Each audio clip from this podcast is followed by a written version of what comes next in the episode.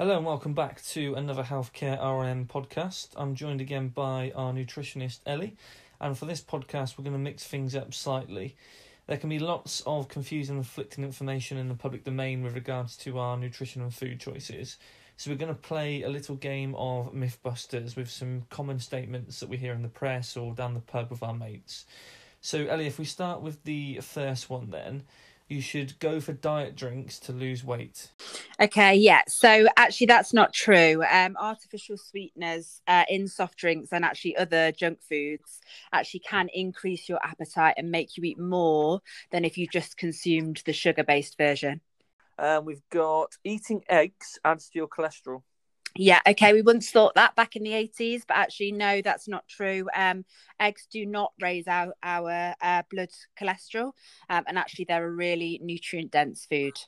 Okay, what about this one? There is too much sugar in fruit.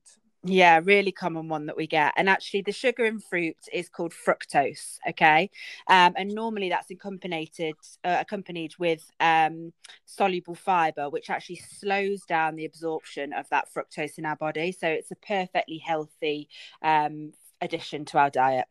Uh, red meat contains a high amount of saturated fat. Okay, another really good one. So it's not just saturated fat found in red meat. There's all there's various different types. So it also contains omega six and omega three, which are two of our really beneficial fats that we need in our diet. Yes, we should still limit our red meat, but I definitely don't think there's an argument to cut it out altogether. Um, and if you are going to go for it, try and go for the grass fed beef um, or red meat because that's more nutrient dense. Yeah, that's a good point. And then final one, nuts are fattening and therefore we should avoid them.